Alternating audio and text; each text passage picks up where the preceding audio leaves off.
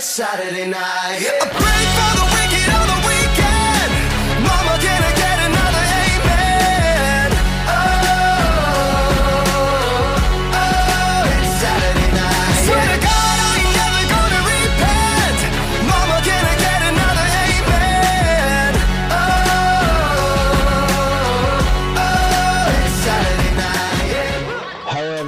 Thank you for tuning into Big Ten on Tap. This is episode four, brought to you by the On Tap Sportsnet. I am John Suarez, joined with you by my co-host Johnny Nani. How are we doing today, Johnny?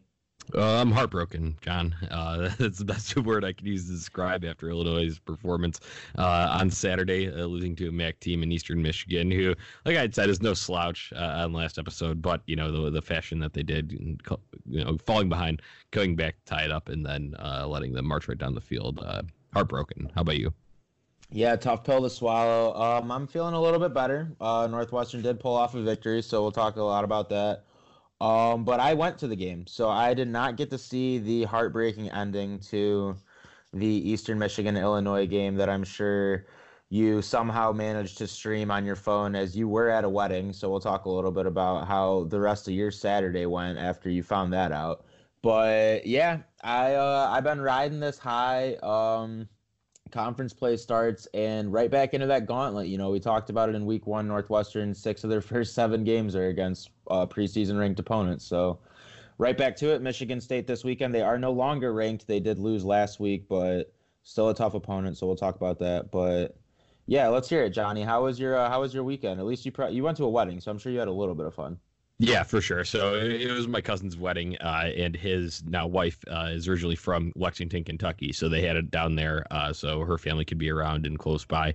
Uh, but I mean, the wedding itself was a lot of fun, so that, that was great. But uh, the timing of it was on Saturday. The ceremony was at 2 p.m. So I got to watch a decent amount of the first quarter of the Illinois game while I was still at the hotel getting ready, and then uh, went over to the church and we got there a little bit early. Uh, so I was in the church parking lot listening to it on my phone, and then uh, you know had to go in uh, for the ceremony. And when I went in, uh, they were down. Uh, the, the last drive I had heard before I uh, had to shut it off was uh, Illinois kind of got stalled in the middle of the second quarter. Um, and they did to themselves with penalties and like back to back penalties that really uh, stalled the momentum and I think was a turning point in this game. And I'll get to that further in the breakdown. But then uh, I, when the wedding ceremony was finished itself, I pull up my phone and checking it and I see, you know, Illinois is down by a touchdown and Michigan was up, by you know, uh, 30, yeah, Michigan, uh, Eastern Michigan had 31 at that point and I was like, "Oh crap!" I was like, I think they were down by two Yeah. touchdowns before that too. Yeah, they were they were down t- two, but so for that first one, I, I didn't catch it all, um, at least like streaming wise. So uh, then I was just you know kind of sitting there and we're waiting for them to take their picture so we can go over to the reception hall, and I'm just You're like, refreshing. hurry the phone. fuck up. Yeah. This is getting exhilarating. refreshing, refreshing my phone constantly, and then I see they tied it up, and I was like, I was like, oh sweet, hell yeah! And there was like I believe 143 left or 134, something like that, left on the clock. And I was like, all right. I was like, all right, all right, yeah. It was like this is a little bit, you know, nerve wracking, but hopefully, you know, we can, uh, you know, send this thing to overtime. Um, especially in college with like the the clock stopping every every gain and down. So Yeah. that's difficult. Yeah, that's a lot of time. Yeah. so, like you had said, uh, they left them too much time, and then as uh, refreshed the next time, they were down. Eastern Michigan got down to the Illinois like seven. yeah, they then, had uh, a very easy field goal. At the Yep, end of yep. I saw the highlight. The Lovie's touted defense, uh, Lovie being a defensive coach and whatnot, uh, let them walk right down the field to score uh, the game. You know, they kicked the game-winning field goal as time expired. So, like you'd said, uh, left too much time. So uh, that that was frustrating. But um, unfortunately, as an Illinois fan, I'm kind of used to it at this point. Um, so it, it sucked, but then I mean the rest of the night was still fun because I got to you know talk it out because my uh, uncle and then some of my other cousins over there they're all big Illinois fans, a couple of them alums. So um, eh, we can talk through it and drink through it. So that was go. uh, That's always yeah, nice. that, we'll, we'll get more into the specifics, X's and O's of the game. But yeah, still still a fun Saturday. Good time uh, celebrating my cousin uh, and his wife. So uh, it was a good time. But uh, how was your uh, first game that you attended this season? It was good. Uh, first home game of the uh, first home game of the season for Northwestern. They welcomed uh, UNLV, who I had said on last week that I was like, I think it's their first ever meeting with them. Total fucking lie. They've met like I think six times in total, and like they they've even met like while I've been alive. They played last in like 2001, I want to say. So I was like five, but still. So uh, it was actually really cool because Drake Anderson had like a career day. Uh, the son of former Northwestern star Damien Anderson, who does not like to take pictures with fans. Just gonna side note it right then and there. Ran into Damien Anderson in the bathroom at halftime. Uh, asked him to take a picture with me, and he was like, "Oh yeah, hold on one second. Proceeded to like finish his text, like kind of look up at me, look away, and then just like step up to the urinal and I just kind of like stood there and I was like, all right, well, I'm not gonna like wait to piss so I could take a picture with this dude. So I just like walked over to the other urinal, like down the line, and then he was just gone. I was like, thanks for the fucking picture, man. So total side note, totally irrelevant. I was kind of salty, but it happens. That's life. Um, but yeah, his first career um game of over 100 yards came against UNLV. I think he, I don't know his stats. I know Ant- Drake Anderson's stats, but basically he mirrored his dad's stats almost to a T. It was actually really cool to see. And uh, it was kind of a coming out party for him. So we're going to talk a little bit about him. He was essentially the whole offense this week. So a little spoiler on the offensive player of the week. But besides that, the atmosphere was not like obviously how it would be for like a Big Ten game or like when I went last year. That I went to the Notre Dame game. That atmosphere was a lot of fun. It was a 2:30 Saturday, like early September against a Mountain West opponent. wasn't wasn't a hot showing. Um, and th- their defense looked really sloppy, so we're definitely going to talk about that. But the game itself was fun, always fun. I actually checked out this bar that I totally forgot the fucking name of. God damn it! But I remember where it was, so I'll definitely go back. But they had really good wings. Um, they had this like uh crazy beer list with like 30, 40 different crafts on tap. It was insane. But the catch was they didn't have the Illinois game on at all when I pulled up. Like at all. I had to ask my server to have them put it on because they were they were watching fucking Ohio State stomp out Indiana on like 80% of their TVs. I was like, you guys are doing this wrong. Yeah, it's like Ohio State's good, but it's like it's not a good We- game. There, it, would be understandable if there was a good game somewhere else, like an SEC game going on at that same Like, time or we something. Fucking like- get it. There was a good game. I can't remember what it was, and they didn't even have that game on. But I cared more about Illinois losing to Eastern Michigan at that point. When I had walked in the door, I was like, I need to. yeah, watch and it was, it was closer. It was closer than anything else that would have been on at the time. Yeah, it was. There that time slot was a fucking dud. Uh, this week that time slot is like slam jam packed. Northwestern obviously plays in that time slot, but you got like Wisconsin, Michigan at noon. There's another like I think there's like another SEC game at noon that's like a crazy good game, and uh, we got some kickoff announcement times that we're gonna get to too. So yeah, like uh, let's let's get into the news, Johnny, before we start rambling on and on about a Saturday that I enjoyed and you probably didn't too much.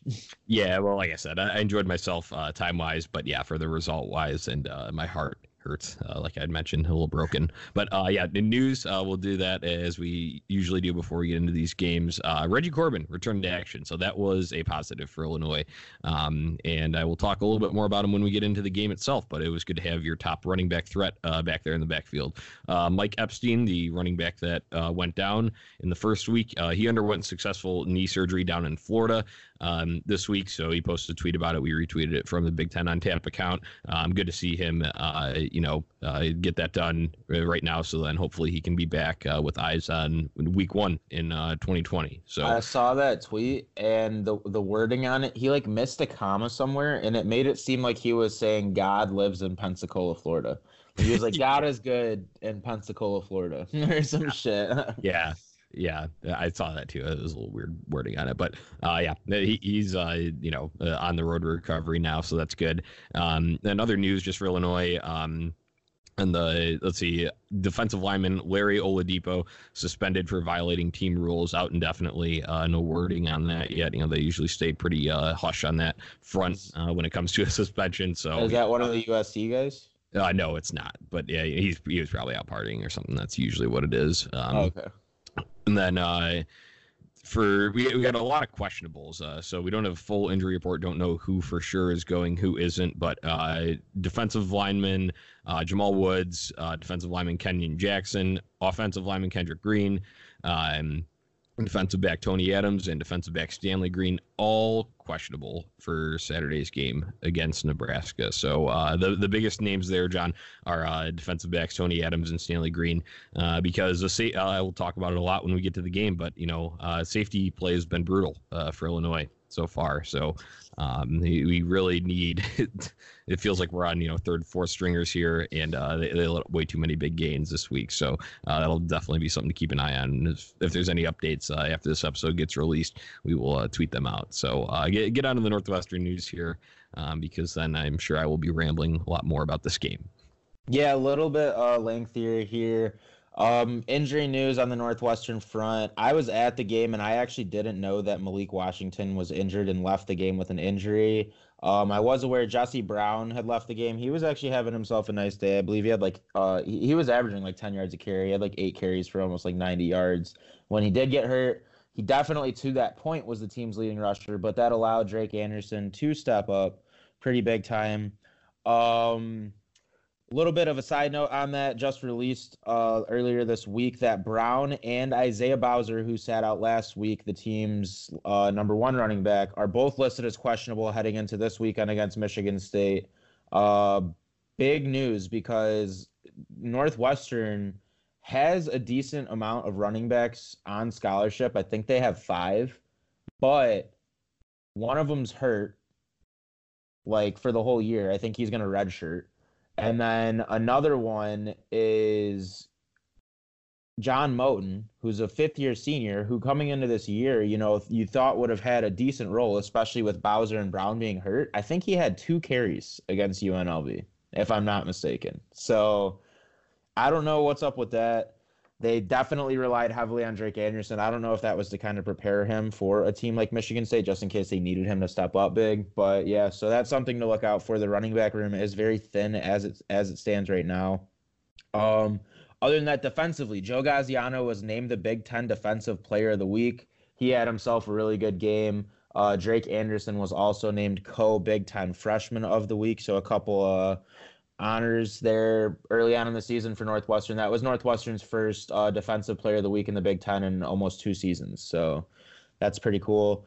A uh, little kickoff time announcement right in time for the episode. It was just announced yesterday that next week's game at uh, Wisconsin, always a huge game. I feel like it's been the game that's decided the West the last like three years maybe definitely two, maybe three, if my memory serves me correctly. That game is going to also be an 11 a.m. kick, and it's also going to be on ABC. So back to back weeks, the Cats are going to be that 11 a.m. ABC kickoff, uh, and they're rocking those pretty fucking ugly throwback jerseys. I'm not the biggest fan of them. They're pretty plain. that I mean, that's I haven't seen the helmets that they're going to wear with them. I've only seen like the jerseys. So if they bust out some pretty sick fucking helmets, like one that I really like that Northwestern used to have is they used to have a white helmet with like a purple N and it was like a cursive like lowercase N and it sounds like it would be stupid, but it actually looks pretty badass. So if they bust those helmets out, that would be fucking dope. Um, other than that, little cats in the NFL plug real quick. Trevor Siemian, we were so looking forward to him starting Monday Night Football Cats Nation, and unfortunately, not everything can go our way. Trevor Siemian was rolling out for a pass in the second quarter, had not really gotten himself established to that point. I think he only had like three yards passing on three completions, which don't even ask me how that's possible. But was rolling out. Myles Garrett debatably hit him late, probably a late. I'm pretty sure he got flagged for roughing the passer. Anyways, Siemian's ankle became the topic of Twitter for like a two hour stretch. It was not pretty. Siemian's ankle definitely snapped in a funny way. He ended up tearing a couple ligaments in his ankle, so he's going to be out for the year. Very sad news because Darnold being out with mono, congrats on the kiss again. Um, he was going to be out, and they were saying hope like maybe even through week five. So that would have given Siemian three games to you know kind of get himself established. And even if to that point, all the quarterback injuries, if you're getting yourself established through three games with stats, you can go play somewhere else. So that's kind of sad news. Um, other than that, shocking news in the NFL: Justin Jackson is leading the NFL in yards per carry through two weeks. Uh, the back is averaging 8.9 yards per carry and would be averaging more had it not been for a penalty that was called. He had a 60 yard touchdown run against the Lions late in the game that would have put the Chargers ahead that ended up getting called back for a holding that was like literally fucking 10 yards to the side of the play. That was so irrelevant. Like, it, I honestly was pissed watching that highlight.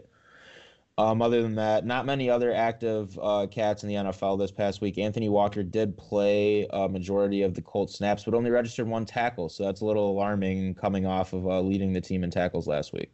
Yeah, I, I, didn't round up the Illini in the pros stats uh, for this week, but I, I, think every week you can just bank on Whitney Mercilus having a solid game for yep. the Houston Texans. Pretty so, fucking uh, much. yeah, I mean he, he's he's legit. Um, but uh, back, you know that sucks for uh, Trevor Siemian. Uh, I feel bad for the kid. Uh, unfortunately, like you had said, didn't even really have a chance to establish himself, and would have had the opportunity with Darnold being out um, for you know at least that almost a month period of time here, um, going back to when they announced that he would be out. So uh, that sucks for him. Uh, hopefully he can uh, heal up and uh, be good to go next year. But you had asked um, uh, one thing I was going to jump in, but you were on a roll. You said uh, I don't even know how that's possible. three yards on three completions. It's the goddamn Jets, John. the goddamn Jets. That's how. That's true. That game was tough. I actually was out to eat and didn't watch any of it, but was like following along on my phone for fantasy purposes and then stopped following along after like a quarter. Yeah. Yeah. That sucks. But, um, yeah, uh, I think it's time to just uh, you know tear the band-aid off here for me. Um, I got to get right into the Illinois Eastern Michigan game if that's all right with you. Uh, do a little rant. Um, overall takeaways, like I had said, so uh, it wasn't it wasn't this isn't going to be as detailed as I would like uh, because I was you know busy on Saturday with the wedding and whatnot. Uh, I could only watch uh, the stuff that I actually saw on TV. Uh, was maybe only until about five four minutes left in the first quarter. So uh, overall, uh, defense was bad. Uh, when you just look at the passing chunk yardage that they gave up, um, not good. Like I said, they're playing with like third string safeties here, uh, and the guys look lost out there. Uh, it's kind of inexcusable for Lovie being a defensive coach, um, and that's you know what he what his bread and butter is, and they still haven't been able to figure it out back there. So that was extremely disappointing. I talked about turning points and Illinois shooting themselves in the foot. Uh, they did it twice, once in the second quarter, once in the third quarter. In the second quarter, when I was still listening, they had it wasn't it wasn't like a um, firing on all cylinders drive, but they, they were moving the ball a little bit. Uh, I think they started on or around their own 24 or something like that, and they were moving it up to uh, just around Eastern Michigan territory. Had picked up a, a couple of first downs, and then back to back penalties. Uh, I believe there was a holding that set him back 10 yards, and then Brandon Peters intentional grounding on the next play just completely stalled that drive. And at that point, if Illinois would have marched down the field and scored they would have extended a lead over Eastern Michigan at that point uh, in the middle of the second quarter. But instead, instead, uh, they get backed up. I think it was back to their own 31 or something like that, and then they had to punt. And Eastern Michigan scored on the ensuing drive easily and took the lead. Um, and then it looked like they kind of, you know, weren't going to look back then. Uh, there was a comeback late in this game, but before I get to that, another turning point where Illinois could have uh, you know, shaking off the whatever. That that sucks. Bad quarter. You, you can make halftime adjustments, come back, uh, and have a better go of it in the second half. Instead, uh, Peters throws an interception. They're still in Illinois territory, and I believe it's on the 39 yard line when uh, where the interception was caught and downed. Uh, no return on the interception, but still, um, that that would have been a huge, huge opportunity for Illinois to get themselves uh, mentally back in this game uh, and they just couldn't because then um, we saw the Eastern Michigan's passing attack. I mean, they were busting big plays. There were a couple drives that only took uh, two plays on one of the drives. Uh, I think another one only took seven. Um, just w- way too many massive uh, gains th- that I saw. And like I said, uh, that can pretty much all be attributed to the secondary and then also linebackers dropping back in coverage looking lost. So um, definitely not great, Bob, as we would say. Um, another thing, uh, something that Illinois kind of pride themselves on was getting to the quarterback. Uh, Wole Betiku still leads the nation in sacks. He did have one this week, but that was the only sack for Illinois this week. Um, so definitely not, you know, Betiku himself against UConn had three and a half sacks. So, uh, and then they also had, I think, two other guys that, that recorded sacks in that UConn game. That only one um, this week. So obviously not getting to the quarterback as effectively. Um, and then um, you know uh, penalties, penalties, penalties, penalties. Uh, just shooting yourself in the foot. Um, I, I have it on here somewhere. Yeah, nine penalties for 80 yards for Illinois. Eastern Michigan only had two penalties for 20 yards all game. So, and of course, Illinois came at critical times too. Uh, so they, got to clean that up, man. That, that's on the coaching staff right there. I, I know there's stuff within the play holding uh, that the offensive line needs to clean up, but uh, man, you, you got to be more disciplined than that. And, and, I believe that comes from you know practice coaching. Probably it should have been you know stuff that was addressed day one of training camp, but you know here we are after week two, or excuse, excuse me, after uh, week three, still talking about it. But um, like I mentioned, the exciting point in this game was Illinois' late rally to tie it at 31 with a minute 44 left. Um, they did finally uh, find a little bit of an offensive groove. Uh, felt like it was motivated out of you know absolute necessity uh, because it was. You know, it'd be nice to see that stuff in the mid to late second quarter and also early on in the third quarter to establish themselves and not be in this position. Uh, but they did end up coming down and tying it, and it was a really really solid effort by uh, Josh Imatorbhebhe um, on the goal line. Uh, he had caught it probably around the four yard line and broke through a tackle and extended the hand and got over the goal line for the tying touchdown. Uh, well, I mean, they put him with one, and then uh, McCourt buried the extra point, no problem. So that tied the game. Like I said, 144 left, uh, and then the defense just absolutely let Eastern Michigan march right down the field. Uh, seven seconds left, I believe they were on like the uh, six or seven yard line, maybe eight, and uh, and it was just the most disappointing thing to watch refreshing on my phone. You know, extra, ex, uh, Eastern Michigan kicks field goal zero zero zero left on the clock. So that sucked. Um, Illinois also uh, had a fumble in addition to that Peters pick that I had mentioned before, and they only had one uh, takeaway on the day of fumble recovery. So uh, losing the turnover battle, losing the game there. Um, a couple bright spots that I will point out as uh, I mean I kind of got to uh, pick and choose what I can. Uh, Dele Harding uh, recorded 17 tackles on the day, so uh, that was huge. But even he in, in coverage uh, looked a little bit lost, so that's gonna have to be cleaned up fast against Nebraska. And then uh, James McCourt, man, 57 yarder, he absolutely nailed his field goal attempt. That was something that after week one he had missed kind of more of a chip shot. I think it was only like 31, 32 yards in week one but he was good against UConn and good against on his one attempt uh, against uh, Eastern Michigan this weekend. He was four for four on extra points, so there would be my positives. Uh, I can kind of leave it on that note because. Um, unfortunate as much as it sucks and yeah it's uh, deflating and shit like this shouldn't happen in year four of a rebuild um, you got to move on. Uh, what can you do? If you reflect on it too much, then you're just going to carry that over into Nebraska. So that's kind of the mentality that I'm going to take. And I think it may be a little easier to stomach that I didn't have to watch that actually happen live. Um, just saw it on the phone. So uh, I'll turn it over to you uh, if you have any uh, comments for me. I know you're probably not feeling too sorry for me, uh, but uh, if you have any comments, then you can get into the Northwestern game. No, yeah. I mean, I all I gotta say is I warned you. I kind of saw it coming. I didn't want to be that guy even Vegas kind of, you know, that line just kept dropping and dropping. It actually even dropped after we recorded even more. So I don't know. I, I don't know much about Eastern Michigan's football program, but it's one of those things where you don't find out that much until um like a game like that happens. I guess Eastern Michigan's coach has more Big Ten wins in the last three years than Lovie Smith.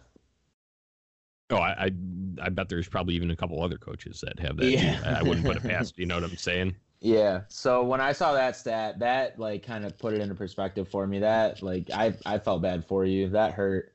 Uh, I remember those days when Northwestern, you know, would finish seasons five. It wasn't even too long ago. Five and seven, four and eight, uh, shit like that, and it sucks, dude. So I feel for you there. Um, definitely, like I had said last week, got to break all those like bad habits before you get into Big Ten play because you guys got nine straight Big Ten games now, starting with a very tough one against Nebraska. So, uh, Nebraska is still a young team, definitely a tough team to start against, but also a favorable team to start against. You know, you get a little bit of experience and you guys get some camaraderie going together. You guys can easily pull off an upset against Nebraska, and that's just the type of victory that you guys would need to, you know, turn it around. Um, other than that, like you had said, turnovers key. Obviously, they're always gonna be key. and uh, your guys' defense. You know, the secondary. That's that's obviously a huge red flag, especially with you had said two of your defensive backs being listed as questionable heading into Nebraska. Adrian Martinez is going to air that ball the fuck out. I'll tell you right now. And I already know yes, he, he is. Yeah, I already know. I'll get I'll get into that in my Nebraska preview. Yeah. Oh, I'm he- sure. Yeah. And he'll do it with So- his feet too. So uh, don't get Yep. too uh, you know drop back on him. Yeah, two-headed monster, dude, and he's he's tough. So and he just gets better each fucking week, which sucks. So, um, other than that, 57-yard field goal. That's impressive. I didn't see that. I didn't know that happened. So Yeah, I mean, I believe that it was tied for the longest at Memorial Stadium uh, for an Illinois kicker. So uh, th- that's good news for James McCourt um, because I'd mentioned uh, if if we're gonna have lapses like that and stuff, a field goal can eventually. end I mean, it did for Eastern Michigan. It can end up winning you a game. So hopefully Illinois is in a position like that, um, looking more favorable than I uh, had thought after week one. Just because I didn't know all that much about James McCourt, didn't see him obviously with Chase McLaughlin being so locked down uh, over the past season. So uh, just g- good to see. I got to take a positive away where I can there. So that's why I wanted to mention that. And Illinois will have a little bit of a special teams advantage this weekend uh, because I'll get into it in my Nebraska preview, but they are a bit sloppy. Good. All right. So uh, moving into Northwestern UNLV, Northwestern did win. The final score was 30 to 14. Um, I was in attendance, like I had said earlier. It was it was kind of a boring game at times, but still it was exciting to see the offense um, get some momentum going after a week or well, a bye week and then the week before where they had struggled mightily moving the ball, especially running the ball. So you could tell that it was kind of a focus um, in the game plan heading into this week, and the game plan was executed very well. Uh, to start the game, nine play, 75 yard drive, capped off by a one yard touchdown run by Hunter Johnson. Uh, Johnson looked a little shaky early on. I believe it was either the second or the third drive that the Cats had. He did throw an interception on a ball that he definitely forced, um, especially even seeing it from the stands. It did not look like a good pass at all.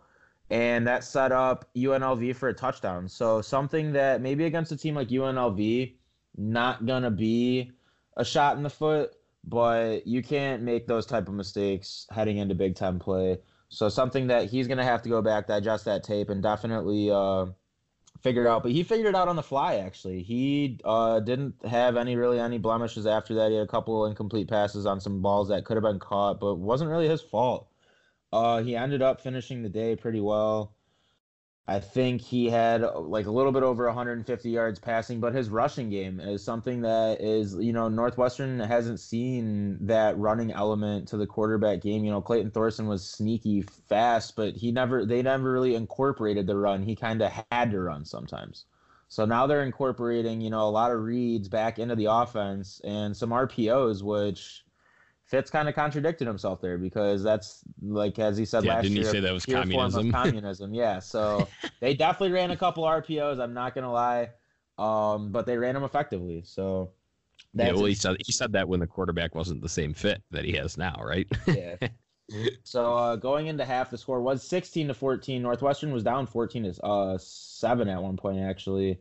Um, run defense looked very, very beatable, I guess you could say, especially on the edge rushes. So they gave up two big touchdowns, one for uh, 65 yards and another for 37 yards, both to Charles Williams, who we had talked about previewing UNLV last uh, episode. He ended up going off. I think he ran for like 150 yards. Obviously, if you have a 65 and a 37 yard run right there, you're already over 100.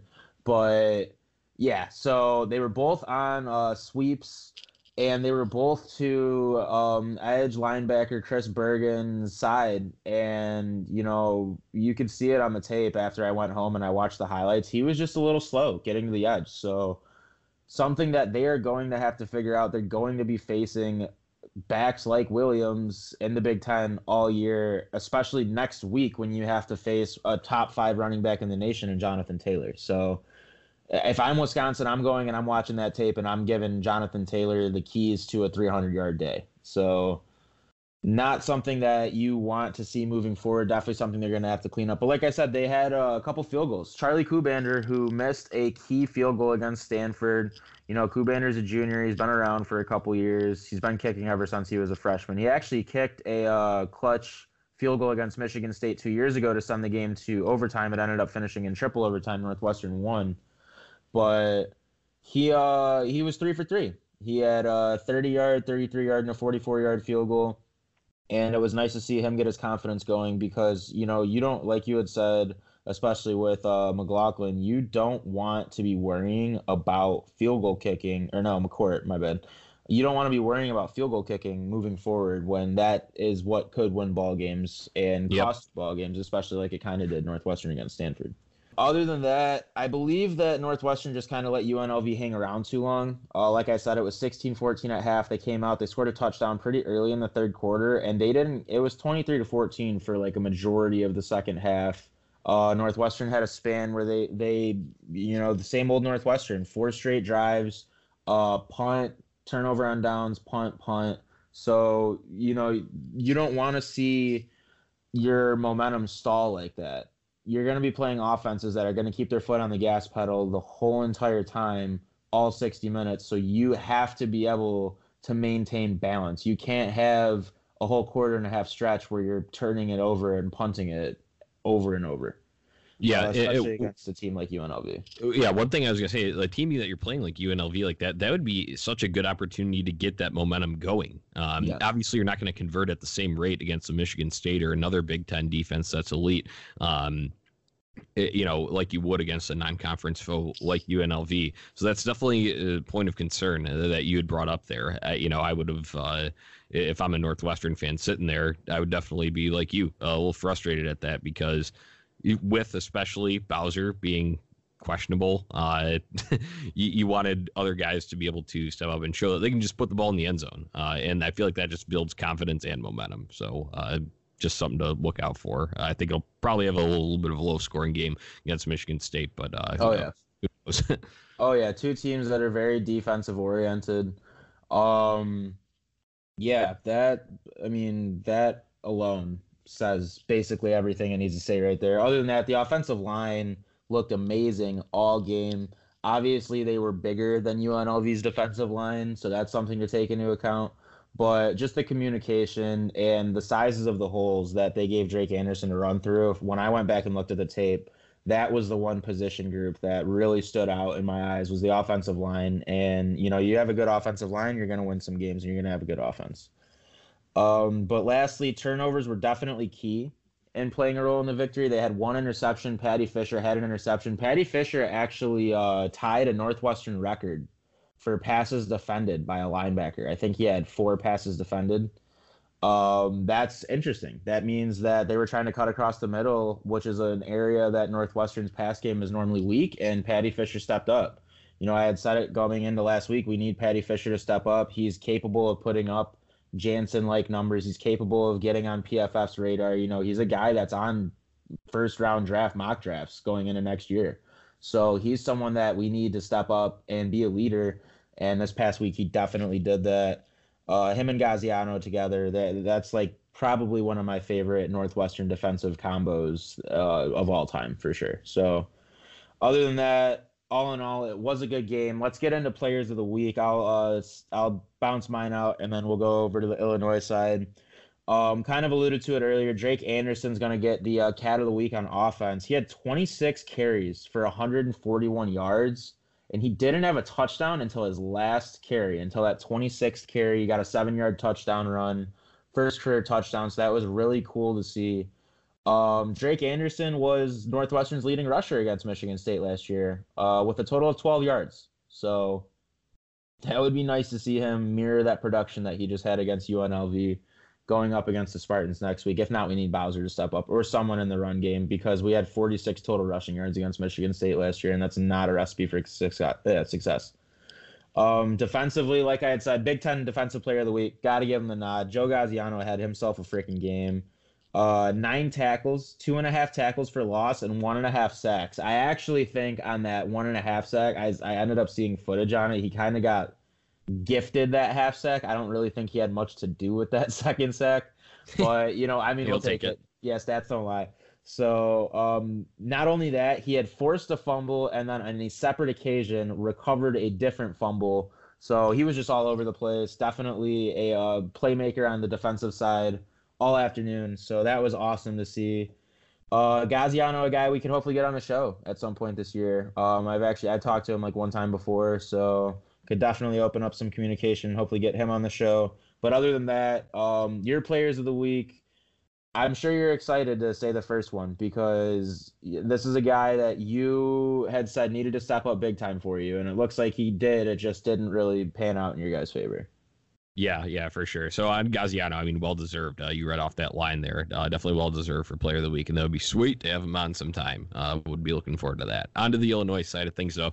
Um, offensive wise, I, I, was thinking about this as I was entering it, and overall for yardage wise, I, I mean, obviously the quarterback's always a uh, most likely going to be your uh, top guy here. And I could have put Peters in here. Uh, he was 22 for 37, uh, 297 yards, uh, averaged eight, eight, yards per completion, uh, two touchdowns, but he did throw the one pick. So Andy also kind of didn't uh, orchestrate the drives as well as I wanted to uh, when they needed it, like I had said, mid second quarter and into the early third quarter. So I'm going to give it to Reggie Corbin, who's finally back this week. He had 18 carries, 144 yards, and touchdown.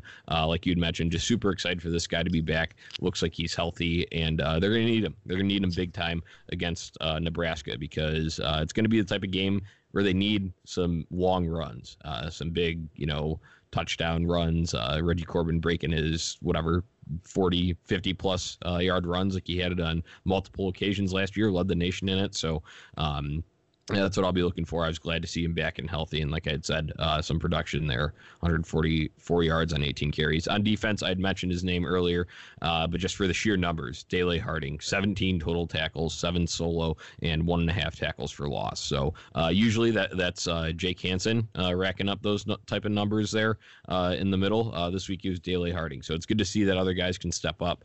but at the same time, I would like to see him improve his pass coverage. But we got to go numbers, got to pick one. definitely Dele Harding uh, deserving there because that that pops off the table, and he was he was well above anyone else in uh, you know total tackles. So um, that's who I'm gonna roll with. Uh, should should we get into uh, week four matchups here, John? Yeah, let's do it. Um, we'll go a little bit backwards here. We'll start with your matchup, which is going to be after the Northwestern game. But since I just rambled on about Northwestern for like 10 minutes, I will let you preview Nebraska and then we will bounce on over to Michigan State. For sure. So uh, it's Big Ten play is back, uh, and Illinois. It's not going to be an easy one, like we had mentioned, uh, but also at the same time could be uh, it could be worse. Uh, you could have a Michigan or a Wisconsin rolling into town to start, but instead it is Nebraska. It will be a primetime game. Uh, we had mentioned this on a couple shows back. It was announced uh, 7 p.m. Central Time start on Big Ten Network on Saturday night. Spread right now in, in Nebraska's favor. They're favored by 13. Uh, Illinois last year lost at Nebraska, uh, 54 to 35. is an absolute shootout, and um, I, I, don't want to make excuses, but it definitely could have been p- closer if Illinois didn't muff two punts last year. So uh, I know Nebraska is not the same exact team that they were last year. Neither is Illinois, but um, you know, could, could have been closer. And if we were talking about an upset at Nebraska last year, maybe you're going into this one a little more confident. So just something to keep in mind. Uh, Nebraska on the season, uh, they opened with a 35-21 win over South Alabama, and then they went to Colorado and lost 34-31. And that one's interesting because they blew a 17 nothing lead uh, that they went into the half with. So uh, definitely shows that they can be beaten, and uh, the game would not be over even if they are up a couple of scores. So uh, something to keep in mind there. And then uh, this most recent week, though, uh, they had Northern Illinois in town uh, and they rolled them 44 to seven. Uh, no problem there. Uh, actually, there were maybe a little bit of uh, issues just in one specific area, but I will get to that because that is at the tail end of my uh, preview here. Um, when you talk about Nebraska, the biggest thing is you had mentioned him, and I had mentioned him earlier. Uh, sophomore quarterback Adrian Martinez. the guy's a dual threat talent. He's got four passing touchdowns, three rushing touchdowns on the season, 60% completion rate. Um, they run a lot of zone triple option. The the purest form of communism, John, as uh, Fitz would say. Well, last year Fitz would say. Um, and then they also, uh, with Scott Frost, they, they, like to run some jet sweeps, reverses, uh, you know, spread it sideline to sideline. So um, Illinois defense is going to have their hands full.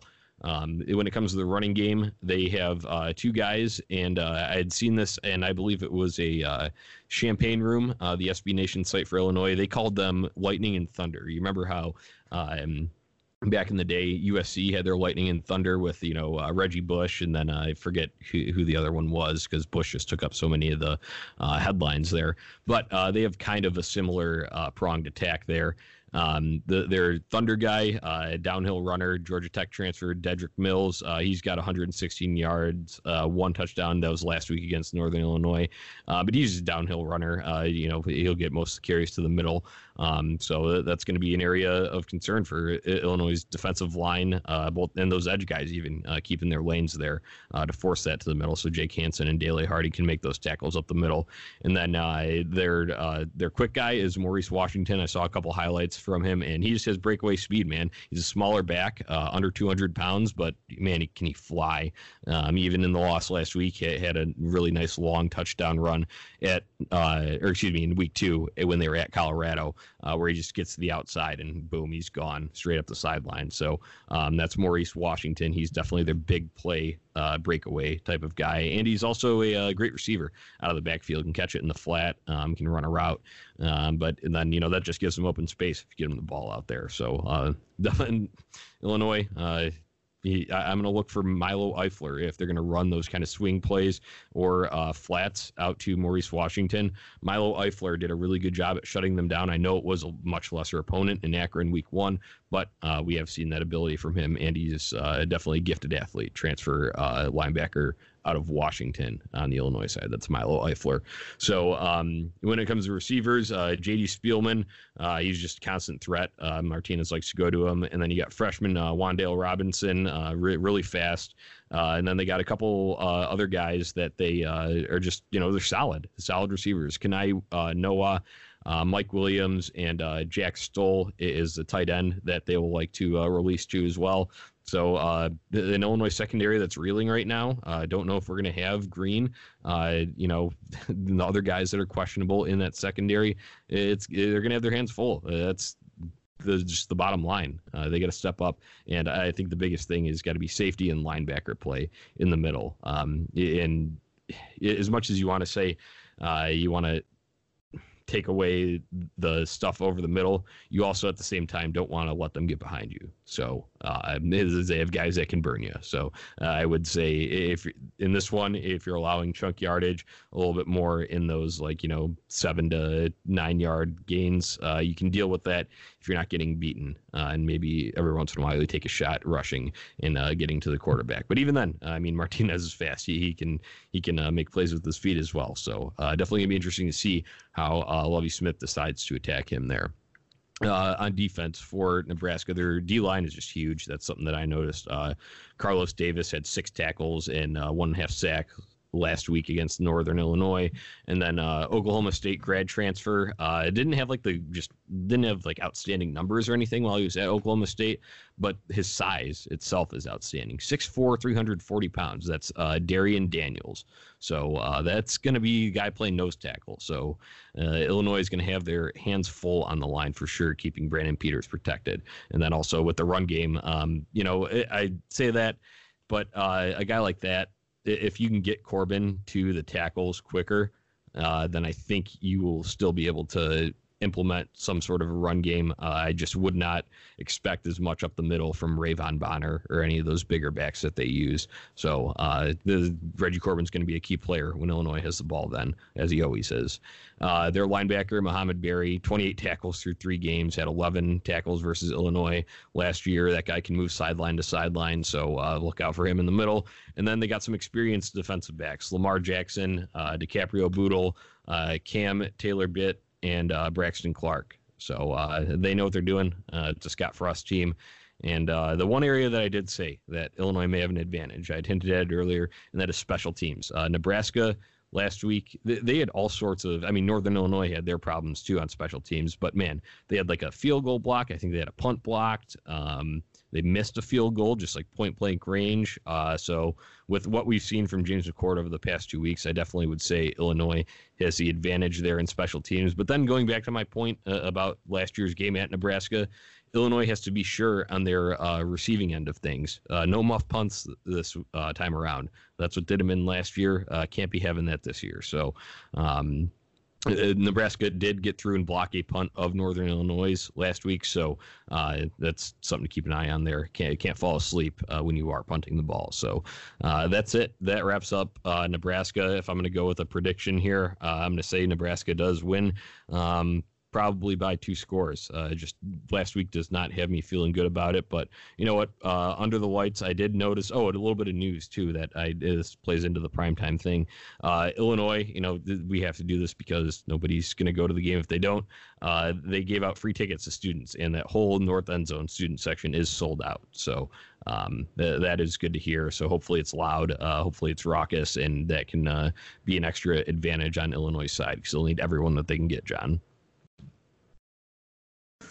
Yeah, no, that's always nice when you get the student section involved. Uh, Northwestern still hasn't started class, I don't believe. I don't think they start until like the end of September, which is like really weird. So their student Yeah, well, they're on like trimesters, I think, aren't they? yeah, yeah, there's I don't even know how their school then they end set up. mid June or some shit like that.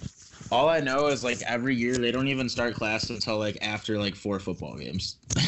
but uh yeah, so their student section was like a third full. So it would be nice to obviously have the student section. No one goes to those like 11 a.m. games. Obviously, people go to more of the night games. They get more house throughout the day. Those late afternoon games. So hopefully, you got a lot of crazy, rowdy, drunk college kids uh, getting under the skin of some of the Big Red. Um, moving on, we have Northwestern against Michigan State. Uh, it's been a pretty good matchup over the last couple of years. This is the 11th all time meeting between head coach Mark Dantonio and Pat Fitzgerald. Um, series is five to five. Fitz has five wins. Dantonio has five wins. Fitzgerald has won four of the last five matchups. So obviously, it started out a little lopsided in Michigan State's favor early on in uh, Fitzgerald tenure. Uh, Fitzgerald's tenure. God, I can't even talk today. But you know, Fitz has kind of figured it out a little bit over the last couple of years, but not to an extent that you would think. All these games have been close. Um, the biggest differential in points was last year when Northwestern beat Michigan State 29 to 19. But that was one of those games where it, the score was a little bit more spread apart than the story it had actually told. That game was very close all the way up until the end. Um, offensively, we'll start. We have Brian Lewerke. He is a senior quarterback for Michigan State. I'm pretty sure he's been their guy since Connor Cook left, and I don't even think Connor Cook's in the fucking NFL anymore. If that tells you like anything about how long he's been there, so definitely an experienced veteran signal caller.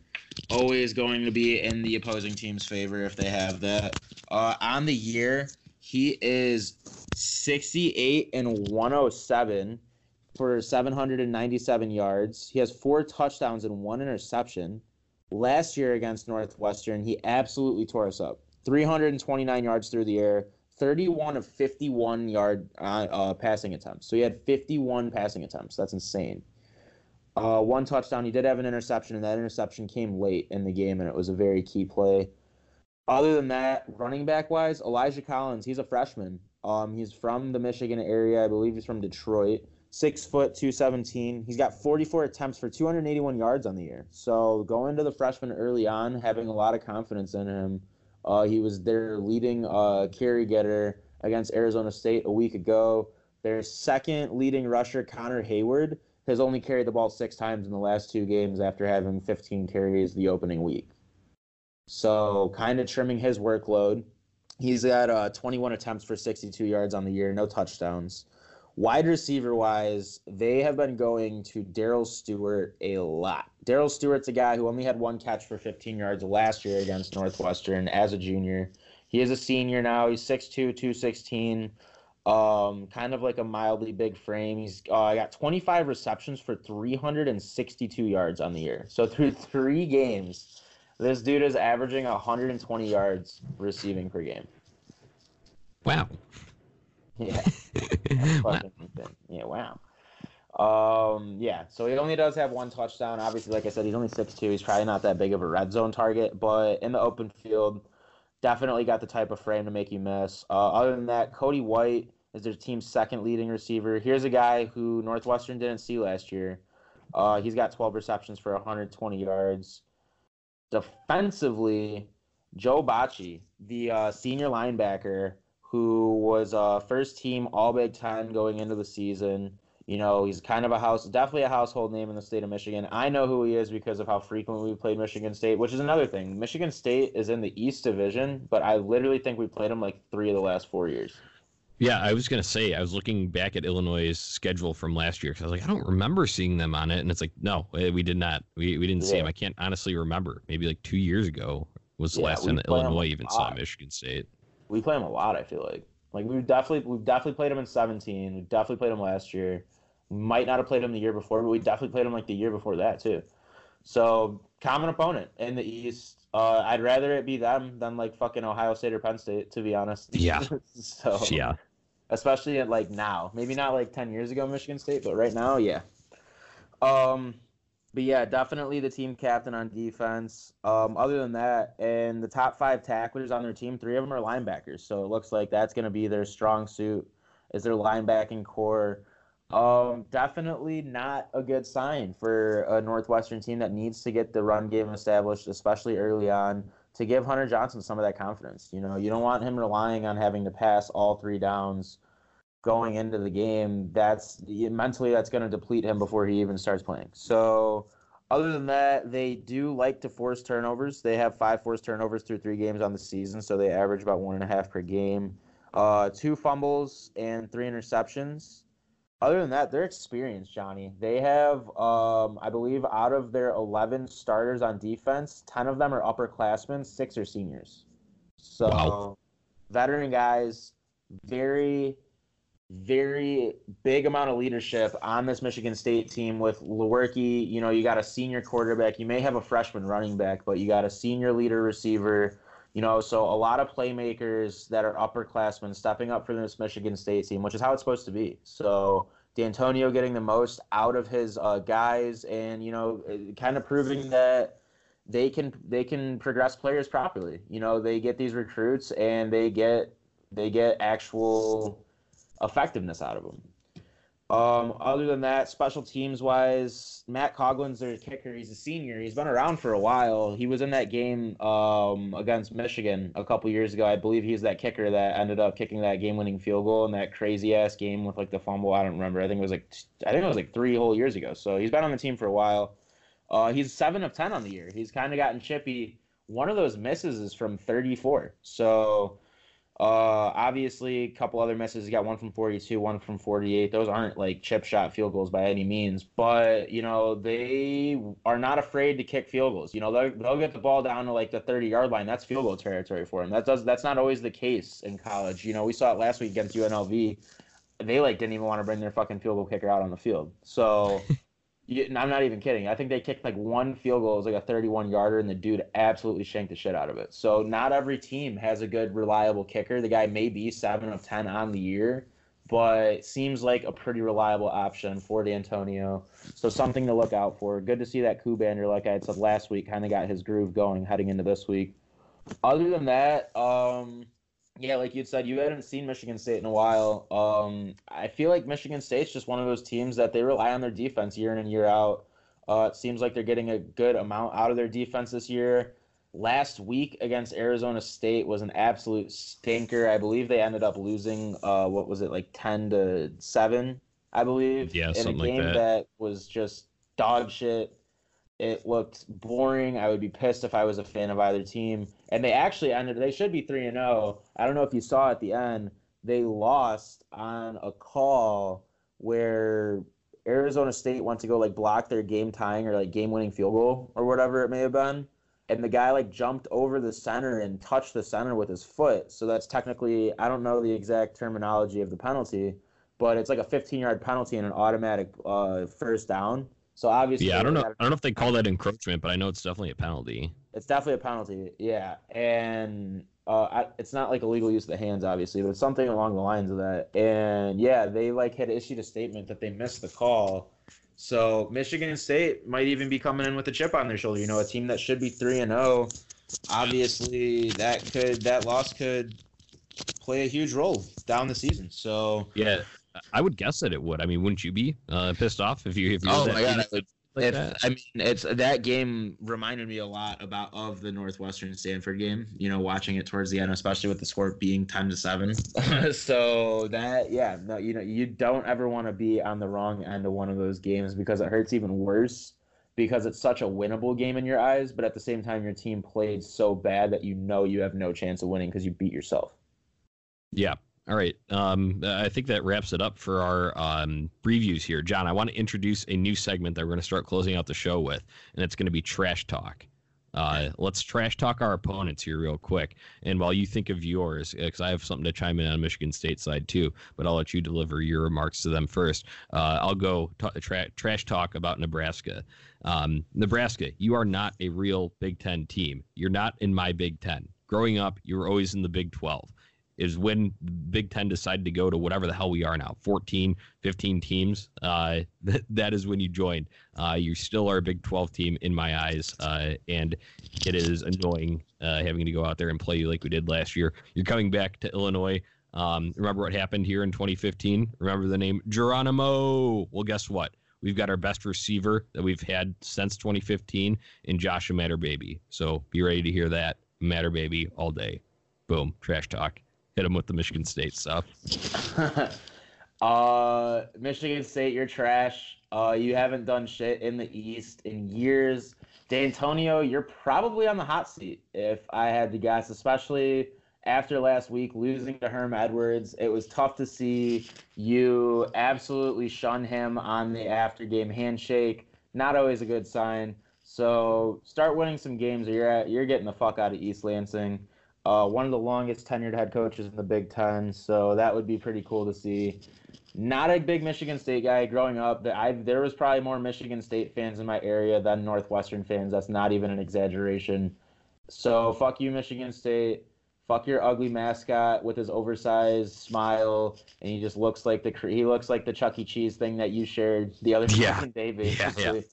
Um, other than that, fuck you, Nebraska too. I fucking hate Nebraska more than anybody. like literally, I am the biggest Nebraska hater. Nebraska, all you guys do is talk shit. Must be nice. Literally not having a pro team, so all you do is focus on your mediocre ass college football team that hasn't been shit since the early '90s. Uh, other than that, Lewerke is he's soft and he's exposable. So I hope the Northwestern linebacking crew, I hope Paddy Fisher and Gaziano and all those guys getting uh, Lewerke's head early and often. All right, uh, I like it, John. And we, we can think of these a little more. I did this kind of on the fly, but I think it's a good way to uh, close out the show and uh, hype hype our teams up a little bit uh, by putting the other teams down. I like this. Uh, I do have one last hit on Michigan State though before uh, we close this thing out for good. Um, what in the actual fuck are those uniforms? You look oh, like the ones damn- with the highlighter? Yeah, Holy you look like a damn stick of wintergreen um laid over with a darker shade of gum on the top of it. What like I said, what in the actual fuck are those and who ran that by? Who from Nike approved that and made that a thing? I don't know what they're going to be wearing on the road. I, I have not seen a white jersey. I don't know if there's anything similar of that in the white, but still, I thought their uniforms before, as much as I don't like Michigan State, I thought their uniforms before looked nice and clean and cool. Those you know kind of darker green ones uh, that they rolled with with the white pants for home and then the uh, uh, obviously all white for the road. I thought those looked clean. So maybe they will wear all white. Uh, you never know, but they, They they've been wearing some disgusting because, highlighter green uh, one. Oh yeah, those are fucking ugly. But Northwestern's going with uh, black helmets, black jerseys, and purple bottoms. So they took all the dark color schemes. So I'm sure they're gonna be white on white. Yeah, I, I would guess so. Um, that's all I've got though. Um, I don't think anybody in their right mind. I don't even think Michigan State fans like those. So um, th- that's my oh, last oh, dig at Michigan State. Until next week, go Cats, baby. I L L I N I. Go line I go.